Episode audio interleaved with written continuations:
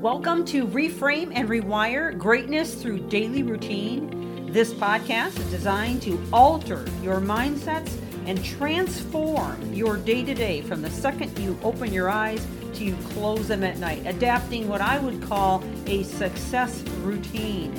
This series is liable to change your life.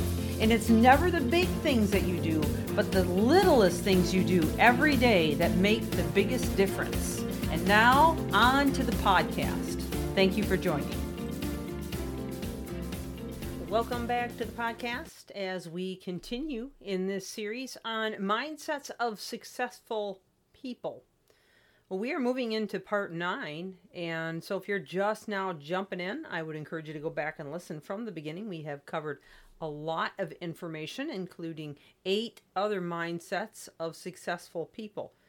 And I've mentioned this before, but it's worth mentioning again. When I started this series out, I started with powerful people, which my perception of powerful is, you know, somebody who is an empowerer of others, someone who's an encourager, who's influential. But I know that in our day and age today, and especially since this is a global audience, it's important to realize that sometimes when you say powerful people, a different perception arises. So I didn't want to give that misconception. So I changed it to successful people, which is really kind of a common phrase and probably overused, but hopefully you get the idea. You get intrigued with this podcast, you share it with others uh, who it may help, and you continue to listen with us as we walk through uh, these 20 mindsets or traits of uh, successful people that I've put together for this series. All right, well, I want to talk about the next one in line here, and that is a good listener, mindset of a good listener. Okay, so now when we think about listening, a lot of people again has a, have a different perception of it. You may have different experiences of what listen means, and you may have different definitions of what you believe listening is. But I really strongly believe that if we are going to truly hear what is being spoken, we need to talk less and listen more. In fact, I think that's why our Creator gave us one mouth and two ears. so, interestingly, um, when you are listening to respond, in other words, you're thinking about what you want to say in return, you will lose out on, in my experience, my direct experience, as I'm, I'm going back like 20 years in my early leadership, um, I missed out a lot of times on the right um, solution or the right response because I was too busy listening to respond and, you know, obviously preoccupied thinking about what I was going to say instead of just openly and unbiased and, and unjudgmental listening and absorbing what is being spoken to me. And what happened to me in the evolution of learning how to do that is I actually picked up on cues that I never ever would have or that I had missed previously. That helped me to hear a whole different message.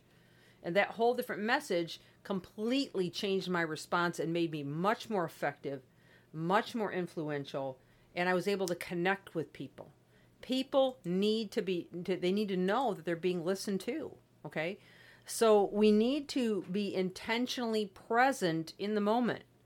Um, you know, and unfortunately, about uh, 6.4 billion people now use a smartphone. And on average, each of these users spends about three hours and 43 minutes a day on their mobile devices, and it may even be more than that.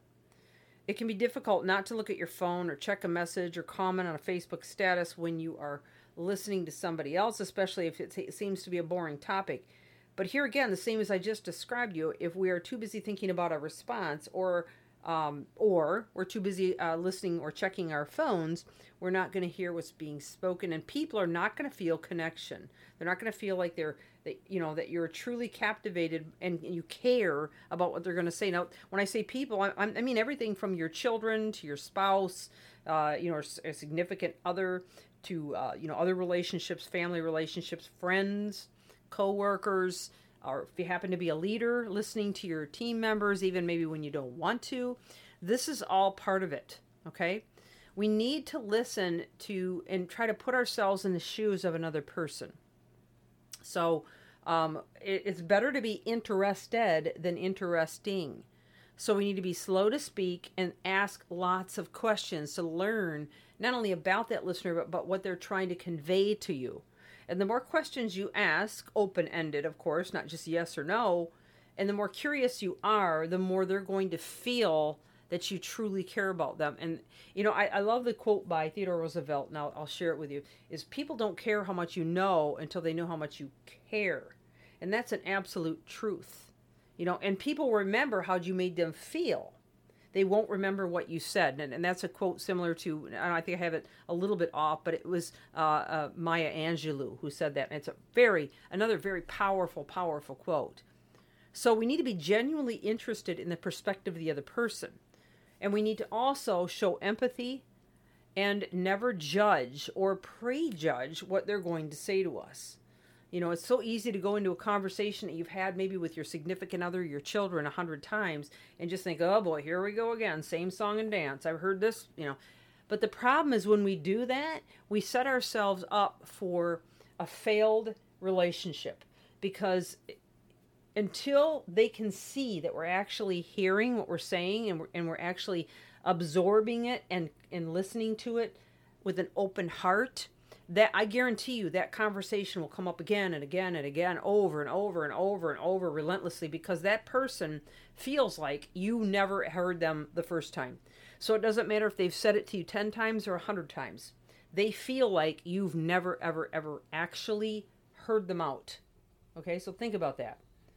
Active listening, you can repeat back what they've said. Uh, that helps them to see that you're paying attention. It also helps you to make sure you're hearing the right message. Uh, you can uh, ask them to clarify. You can ask them to repeat certain parts of what they spoke to you.